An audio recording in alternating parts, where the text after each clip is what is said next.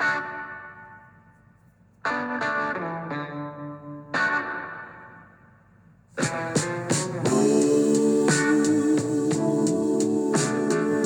morning and welcome to the Markets Today pre-market podcast. My name is Henry Jennings. It is Thursday, the third of November, and as usual, with all the information contained in this podcast, it is general advice only, so please do your own research. Contact your own financial advisor regarding any of the thoughts, ideas or insights in this podcast. All right, well, it was the night of nights last night with the Federal Reserve coming out as anticipated uh, to raise rates seventy-five basis points. All was well until Jerome Powell opened his mouth. And unfortunately, he went from a dove to a hawk in the space of his speech afterwards. And one uh, Twitter comment summed it up really well last night in terms of what the, the Powell really meant, was we're not going to be happy until we throw the economy into a recession, crush the housing market, and get a bunch of people laid off from their jobs. That's all we need to make the economy more stable. And so, uh, once again, we saw the U S market sell off on the back of it uh, quite heavily, in actual fact. And that pivot that people were going for actually doesn't look like a pivot at all. It actually looks like the federal fund terminal rate is higher than anticipated, and although we may not see the seventy-five basis point rise repeated next time out, it could be higher for longer, and that terminal rate higher in the end. So the market took a decidedly nasty turn uh, last night. The Dow Jones closing down five hundred five points, or down one point five five percent to thirty-two thousand one hundred forty-eight. The high was up four hundred nineteen, the low was down five hundred thirteen, so closing pretty much on its lows. one point five percent though from the Dow falling, hardly a massive fall given that it was up nearly fourteen percent in October, so we need to put it into some sort of perspective. Unfortunately though, the NASDAQ, five days straight down, uh, down three point three six percent. Uh, three hundred sixty-six points to ten thousand five hundred twenty-five, and the S and P five hundred in the middle for diddle, down two point five percent, ninety-six points to thirty-seven sixty. Interestingly though, though the V I X index, the volatility index, only rose a smidgeling, up zero point two of a percent. So nothing very exciting there. Over in the European markets, though, uh, they hadn't really had a chance to see Jerome Powell pivot, then pivot again, and then pivot once more. From hawk to dove to dove to hawk, I don't know quite where he ended up, but the Stock six hundred was down zero point three, F T S E down zero point six, Germany down zero point six, France down zero point eight of a percent. But certainly the uh, the U S market's tumbling on the back of that. One thing he said, we still have some ways to go, and incoming data since our last meeting suggests that the ultimate level of interest rates will be higher than previously expected. He also added it was premature to talk about pausing hikes. We have a ways to go, said the central bank chair. So uh, the market did initially rally on the back of uh, the statement, Uh, but unfortunately, that didn't last. So certainly that terminal rate uh, not uh, particularly good. Now looking at five percent. Uh, the I T sector in the S and P five hundred was down three point two percent, and consumer discretionary was down three point five percent. So that's uh, not good news. Big tech had a terrible day. Another another day, five-day stretch of downs.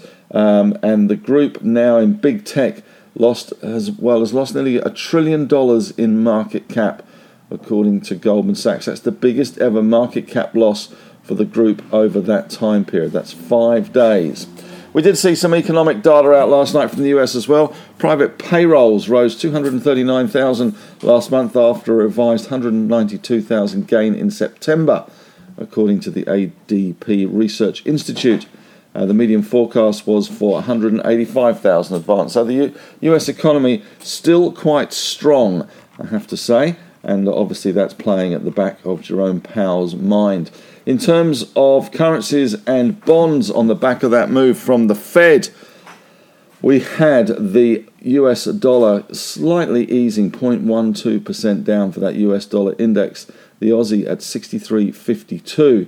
We did see U S ten years up uh, three point eight basis points to four point oh nine. Two years had a big rise on the back of that uh, terminal rate potentially being around five percent, uh, which was higher than anticipated.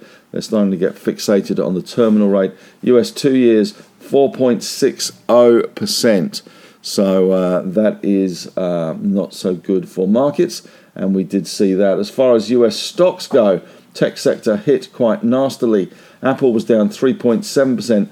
Meta, the artist formerly known as Facebook, was down four point nine percent. Google down three point nine percent. Microsoft three point five percent. Amazon four point eight percent. Tesla five point six percent. Netflix four point eight percent. In the banking sector, not quite so bad. We had uh, J P Morgan down just under one percent.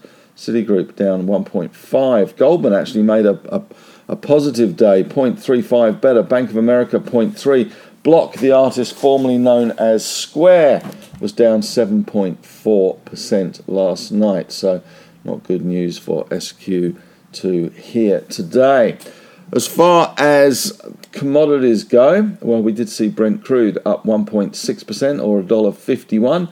ninety-six point one six. W T I up one point eight four percent, one dollar sixty-three to ninety dollars on the knocker. The gold price barely registered a pulse last night, sixteen fifty in U S dollar terms, pretty much unchanged. Copper was down zero point two of a percent. Nickel, which has been bobbling about all over the place, very volatile recently, had another good night, up three point two percent. Aluminium unchanged, zinc pretty flat, lead pretty flat, and tin down zero point eight. Looking at commodity stocks, though, across the board, we had B H P down three point one percent. Rio down nearly four percent, so expect to see some losses today in those ones. Freeport-McMoran down five point seven percent. Alcoa down seven point six percent. Glencore down one point eight percent, not so bad. Anglo down three point five percent. Vale down nearly five percent. And Albemarle in the lithium space down four point five percent, so lithium could be on the nose a little bit today. In other commodities, iron ore was up two point five percent, and Dalian Iron Ore Futures had a big run as well yesterday on the back of some tweets uh, coming out from China, or WeChats, whatever they're called, uh, Weech, uh, that uh, said that maybe the Chinese economy was looking to reopen Uh, or at least partially reopen next March, and there were plans being drawn up next March, plans being drawn up for a limited kind of open, but uh, some of those tweets have disappeared. Coal was better last night as well, three point eight percent higher, so um, we may see those coal stocks continuing to be relatively firm. As far as other news out this morning, in our market, there's uh, a report that steel giants warn demand for iron ore will remain weak as they face mounting losses due to soaring material costs, a weak property market and COVID nineteen controls. This is Chinese steel giants. In local news, we've also got the trade balance for September at eleven thirty, and Jonathan Kearns, who's the R B A head of domestic markets, will participate on a panel called Wholesale Market Conditions and Resilience. That'll be certainly one to watch out for today. Heavily uh, followed that one for sure. We also today get uh, services P M Is for October coming out of China. And in corporate news today, A two Milk has received F D A approval to supply infant formula to the U S. Uh, Wilson's, the broker, was pretty unimpressed with the B V S last night, which came out late. Never a good sign when they come out late uh, with some sort of update after hours. Uh, but they did last night. Wilson's pretty underwhelmed by the strategic review progress and business update and F Y twenty-three guidance that came out at seven thirty last night, trying to sneak it in when nobody was watching. Uh, but uh, I suspect everybody is watching, and coming out after hours is never a good look. Same applied to Domino's, which came out with their business update yesterday as well. They slipped around five point three percent on the back of it. They've also got a court case kicking off today uh, about the underpayment of employees going back some years. And Chairman Jack Cowan has signed on for another three years. In the papers today as well, Oztrak is probing Sportsbet and Bet three sixty-five for money laundering. Who would have thought that uh, wagering businesses are used for money laundering? And B H P wants Australia to ban new petrol cars by twenty thirty-five. Nearmap downgraded to neutral from positive at Evans and Partners. And Leo Lithium has reported its uh, drilling results from its lithium project in Africa. Uh, seventy-two meters at one point seven seven percent lithium oxide from seventy-one meters. So uh, be interested to see how they go. Leo Lithium has been doing quite well uh, recently, so uh, keep an eye on that one today. And of course, saving the best till last in terms of those A S X S P Y futures, which were down one hundred thirteen points on the back of that U S move last night. That does seem a little bit overdone, but the market has been in that range, sixty-five hundred to seven thousand. It was hovering around seven thousand yesterday, couldn't hang on to it, and now we're going to get walloped over the head in theory today, down one hundred thirteen points.